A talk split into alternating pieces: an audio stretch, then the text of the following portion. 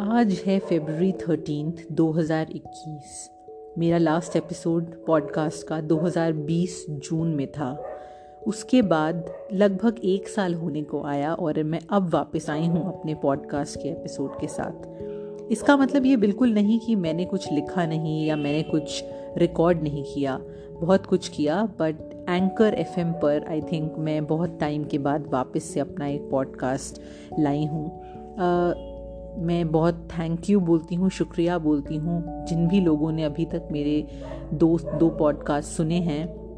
And I want to say that now I will be very regular with my podcast that is a expectation that I have from myself and this word expectation this is I think almost every day in every day routine भी expect a lot of things from ourselves, from people, from situations around us, from things that we have.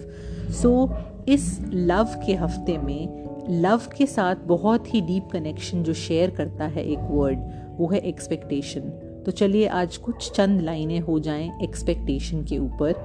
ये जो लाइनें हैं, ये मैंने अंग्रेज़ी में English में लिखी हैं तो मैं आपके सामने ये रखती हूँ.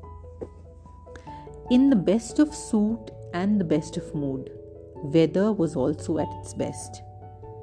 And I forget the rest except one thing. What's that? Can anyone guess? No points for guessing. I already told you it's expectation.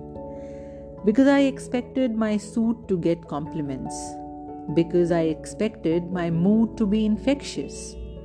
But it was not the case. However great the no expectation policy is, no praise started to reflect on my face.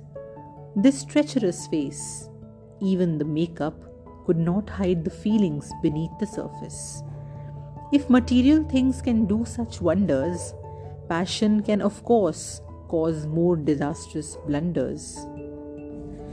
You put your sweat and passion all in similar proportionate fashion expecting a great mention, but here you are in utmost sensation.